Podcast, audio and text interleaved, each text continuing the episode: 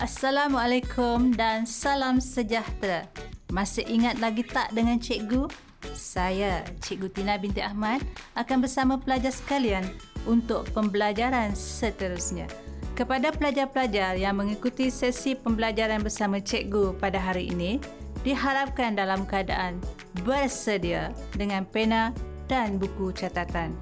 Dan yang paling utama, sudah bersedia sama ada dari segi mental atau fizikal untuk meneruskan pembelajaran Bahasa Melayu Semester satu Tingkatan enam ini.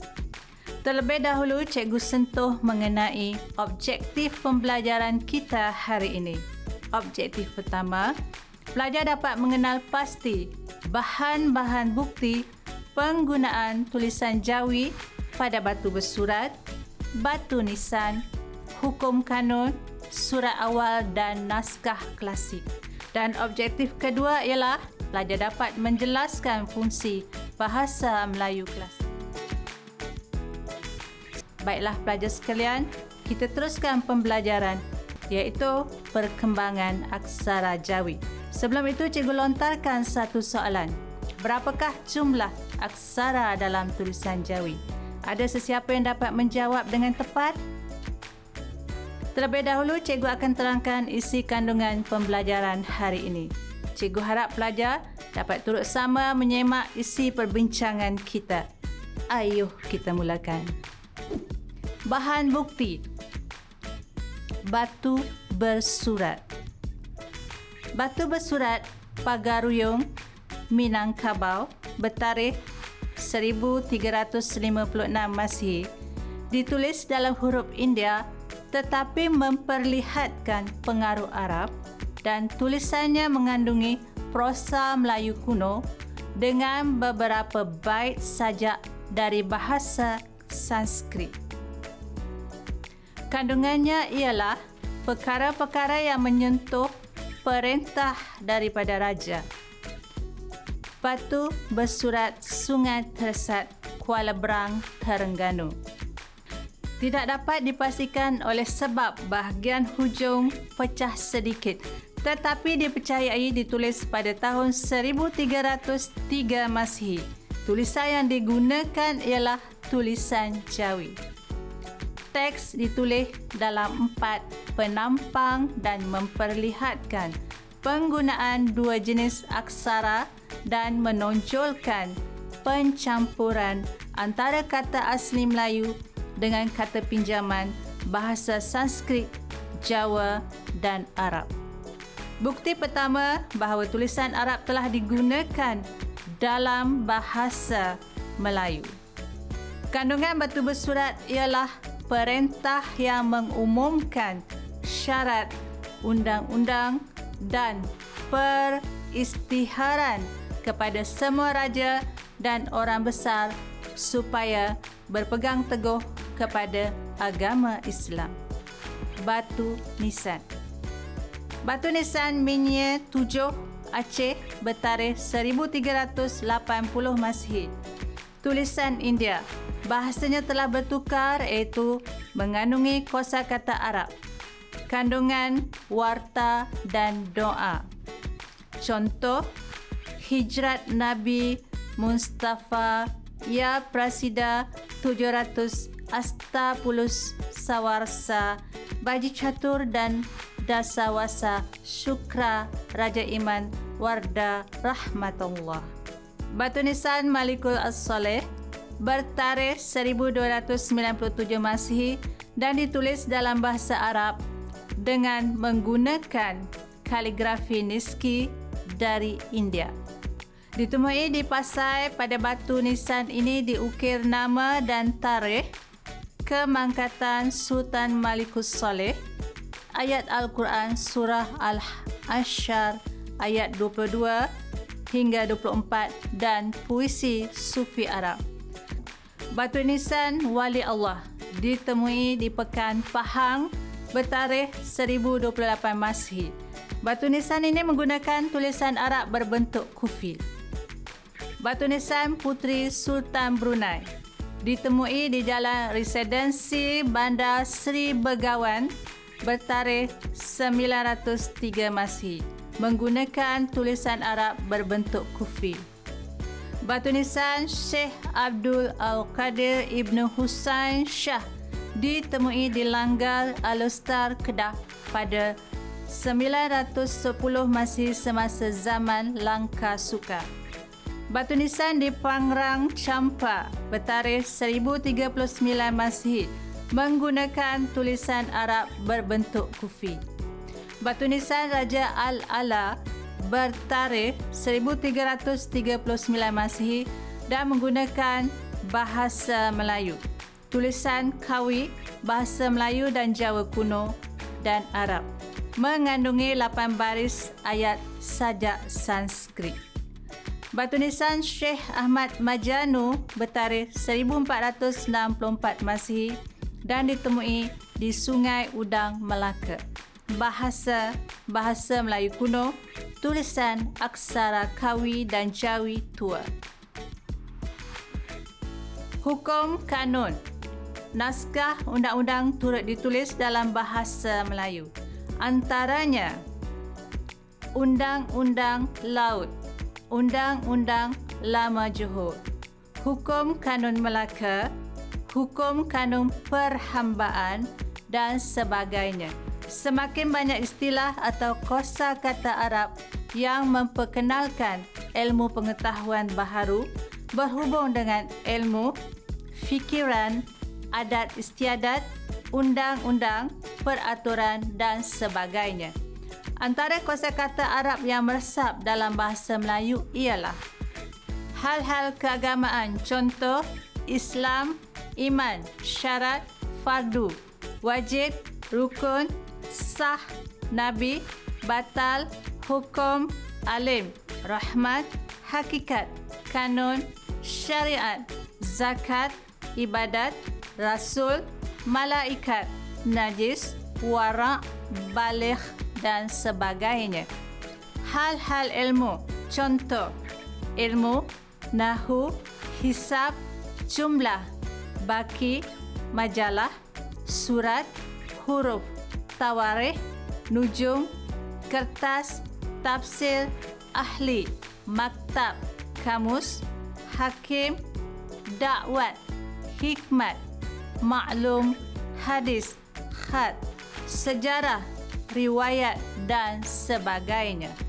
Hal-hal fikiran dan perasaan, contoh fikir, akal, syak, faham, nafsu, khusus, khas, ikhlas, mustahil, aman, khawatir, aib, hajat, akhir, kalbu, muskil, yakin, ilham, nasib dan sebagainya. Hal-hal adat dan pergaulan, contoh kanum, umat, muhrim, maut, tahniah, rezeki, ijazah, darurat, maruah, jenazah, nikah, talak, awam, watan, martabat, lazim, syukur, berkat, fitnah dan sebagainya. Hal-hal kejadian dan perbuatan, contoh haiwan, iman, wajah, sifat, naas, roh, layak, lazat, jubah, kubah, dunia, alam, akhirat, kuat dan sebagainya. Surat awal. Surat izin perniagaan Sultan Aceh dalam tulisan Jawi kepada Kapitan Inggeris James Lancaster dalam tahun seribu enam ratus satu Masihi. Surat Sultan Alauddin Shah dari Aceh dalam tulisan Jawi kepada Harry Middleton kira-kira seribu enam ratus dua Masihi. Surat Sultan Perkasa Alam Johan Berdaulat Aceh dalam tulisan Jawi kepada Raja Inggeris King James I seribu enam ratus lima belas Masihi. Ketiga-tiga surat ini tersimpan di Perpustakaan Bodleians, London. Dalam sejarah Melayu, iaitu magnum opus meletakkan imej bahasa Melayu ke mercu yang tinggi. tercatat dua pucuk surat yang dihantar oleh Sultan Mansur Shah, iaitu sepucuk kepada Raja Siam dan sepucuk kepada Maharaja China, dan kandungannya ditulis dengan berhati-hati seperti titah baginda. Kehendak kita, sembah pun jangan, salam pun tidak, surat kasih pun jangan. Dua pucuk surat dengan tulisan jawi Sultan Ternate kepada Raja Portugal seribu lima ratus dua puluh satu Masihi dan seribu lima ratus dua puluh dua Masihi. Surat Raja Ambon dalam tulisan jawi seribu enam ratus lima puluh lapan Masihi. Surat Banjar Fuad Qasad Al-Khair dalam tulisan jawi kepada Raja Besar Karang Asam di Sasak seribu lapan ratus tiga belas Masihi. Surat yang dikirim oleh Raja-Raja Melayu tetapi tidak ditulis oleh Raja-Raja Melayu, antaranya Surat Perjanjian Jual Beli seribu enam ratus Masihi dan Surat Peristiharaan Lot Minto seribu lapan ratus sebelas Masihi. Bagaimana pelajar sekalian dengan penerangan tadi? Semoga pelajar dapat memahami apa yang telah cikgu terangkan sebentar tadi. Jika pelajar masih kurang memahami, pelajar boleh berdiskusi dengan guru masing-masing. Jangan malu untuk bertanya. Bak kata pepatah, malu bertanya sesat jalan. Baiklah, cikgu akan teruskan dengan tajuk berikut. Naskah Sastra Klasik. Zaman Melaka seribu empat ratus tiga Masihi hingga seribu lima ratus sebelas Masihi. Antara karya sastra yang penting ialah Sejarah Melayu atau Sulalatus Salatin, Hikayat Hang Tuah, Hukum Kanun Melaka, Undang-Undang Laut Melaka, Hikayat Amir Hamzah dan Hikayat Muhammad Hanafiyah. Pada zaman Sultan Mansur Shah, kitab Darul Mazlum yang ditulis oleh Maulana Abu Ishaq, tokoh ulama dari Mekah, diterjemahkan oleh pujangga istana. Kitab ini berbahasa Parsi dan diterjemahkan ke bahasa Melayu.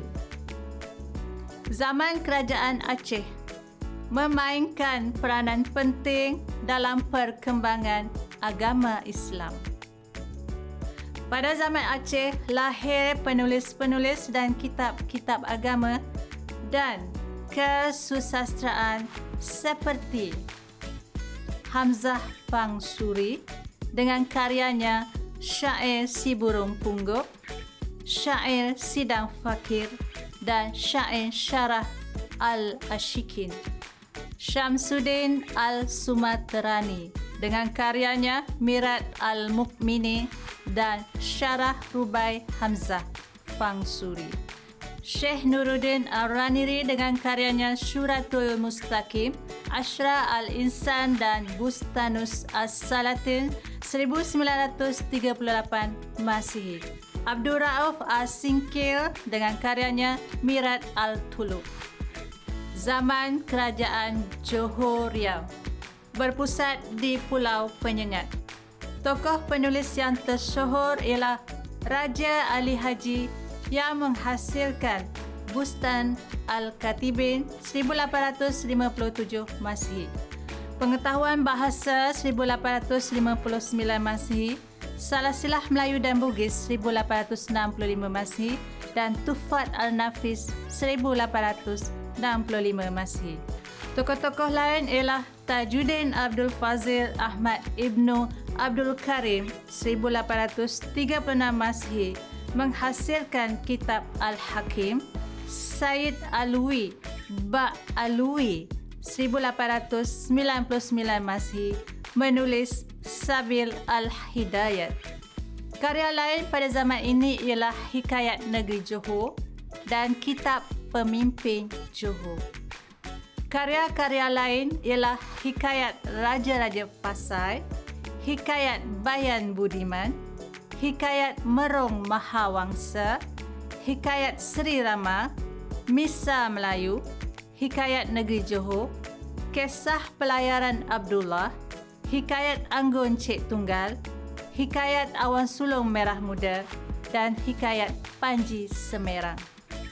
Karya paling awal merupakan manuskrip bahasa Melayu tertua dalam bentuk buku ialah Al-Qaid Al-Nasafi bertarikh sepuluh Februari seribu lima ratus sembilan puluh Masihi bersamaan empat Rabiul Akhir sembilan ratus sembilan puluh lapan Hijrah dan mengandungi karangan berbahasa Arab. Terdapat terjemahan bahasa Melayu di bawahnya menggunakan tulisan Jawi dan saiz tulisan ini lebih kecil berbanding karangan yang berbahasa Arab. Di Palembang, lahirlah pengarang seperti Abdul Samad Al-Falambani dengan karyanya Hikayat Al-Salikin. Di Brunei, kegiatan menulis kitab-kitab agama dan karya sastra termasuk genre syair berkembang. Antara penulisnya ialah Pangeran Shah Bandar Muhammad Saleh atau Pangeran Indra Mahkota dengan syair rakis. Di Banjarmasin, penulis yang aktif ialah Arsyad Al-Banjari yang menghasilkan kitab Sabil Al-Muhtadin. Di Patani, Muhammad Ismail Daud Patani menulis Mat'al Al-Badar'in dan Furu'al Al-Masail. Bahasa Melayu juga dapat merakamkan cita rasa seni kesusastraan, ilmiah dan akliyah melalui karya-karya agama dan falsafah. Baiklah, pelajar yang dikasihi, cikgu teruskan dengan topik berikut. Fungsi bahasa Melayu klasik. Pada peringkat awal, bahasa Melayu digunakan sebagai alat perhubungan untuk mengembangkan Islam. Banyak istilah berhubung agama Islam diambil terus daripada bahasa Arab kerana pengertiannya yang dimaksudkan daripada tidak mempunyai istilah dalam bahasa Melayu. Pengaruh bahasa Arab ini menjadi lebih ketara apabila kesusastraan bertulis mula bertapak pada abad ke lima belas. Bahasa Melayu digunakan untuk menulis kitab-kitab agama oleh para ulama. Penulis awal dalam bahasa Melayu ialah kitab-kitab atau risalah yang berhubung agama Islam. Peringkat awal, penekanannya ialah kitab-kitab tentang ibadah, tetapi kemudian dikembangkan dalam pelbagai cabang ilmu. Aktiviti penulisan ini telah mengembangkan bahasa Melayu di samping menambahkan kosa katanya, terutama daripada bahasa Arab. Agama Islam sendiri telah memperkenalkan ilmu pengetahuan baharu, iaitu berhubung dengan ilmu, fikiran, adat istiadat, undang-undang, peraturan dan sebagainya. Antara kosakata bahasa Arab yang telah meresap dalam bahasa Melayu ialah hal-hal agama, Islam, iman, syarat, fardu, wajib, rukun, sah, nabi, batal, hukum, alim, ulama, rahmat, hakikat, kanun, syariat, zakat, ibadat, rasul, malaikat, najis, warak, balir dan sebagainya. Hal-hal ilmu pengetahuan, ilmu nahu, hisab, jumlah, baki, majalah, surat, huruf, tawarikh, nujum, kertas, tafsir, ahli, maktab, kamus, hakim, dakwat, hikmat, maklum, hadis, khat, sejarah, riwayat dan sebagainya.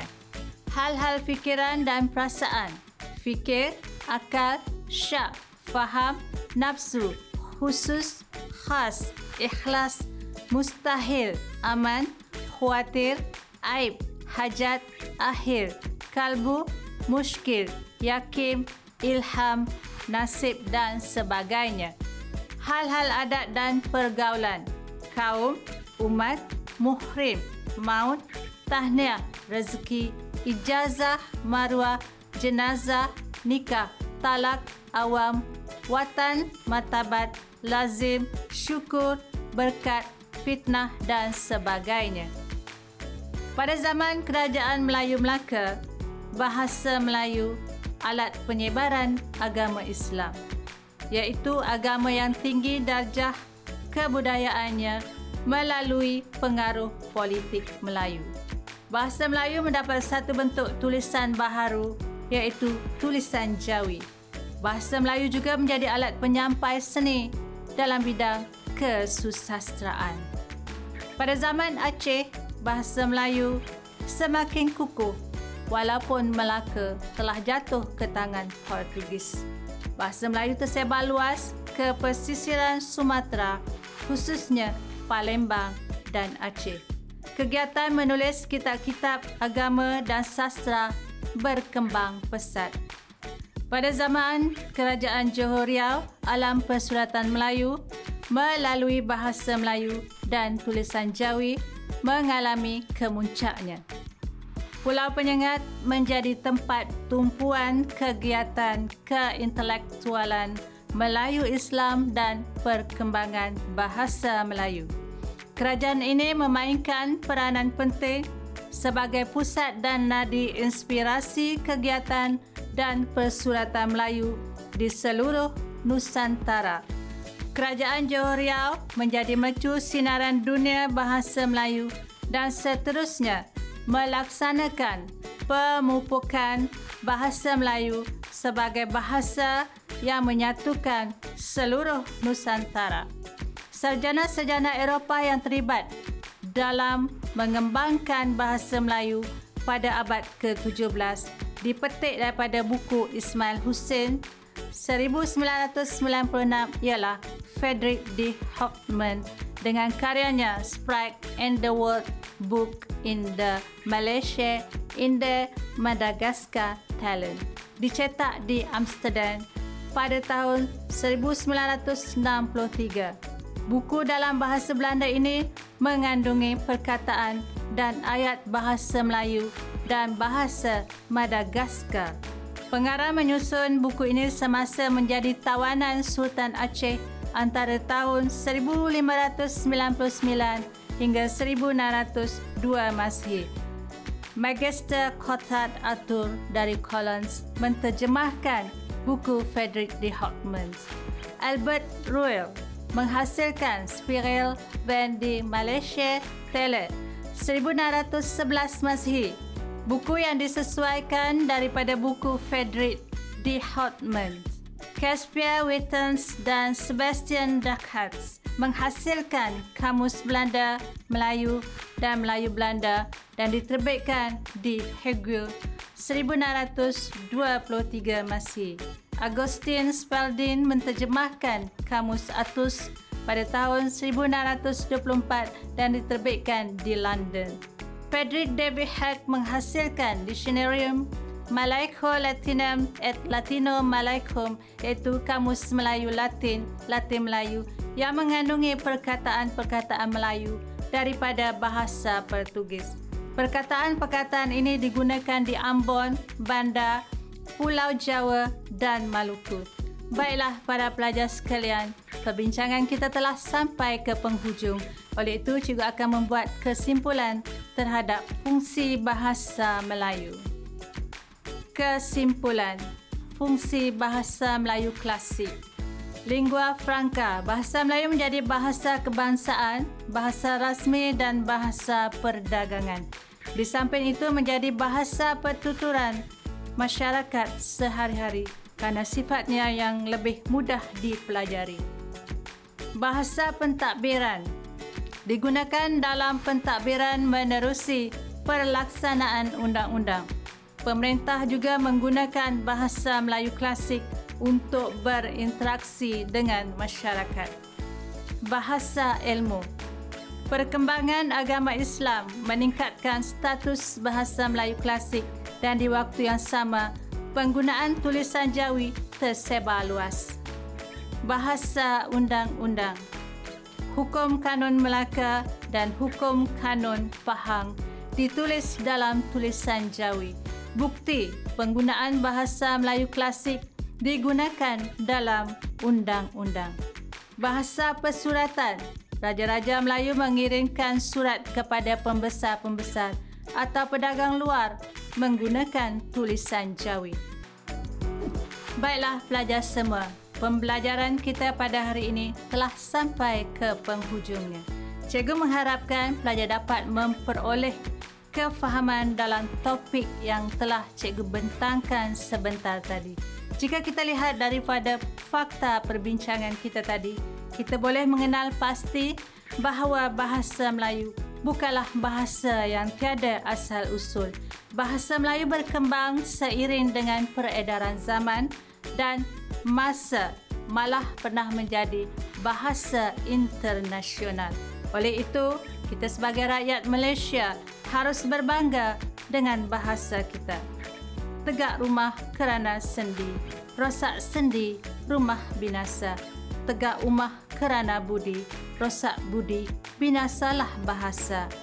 Tingkap papan kayu bersegi, sampan sakat di Pulau Angsa. Indah tampan kerana budi, tinggi bangsa kerana bahasa. Akhir kata dari cikgu, jika ada salah silap harap dimaafkan. Semoga kita bertemu lagi dalam tajuk yang lain. Assalamualaikum dan salam sayang untuk semua.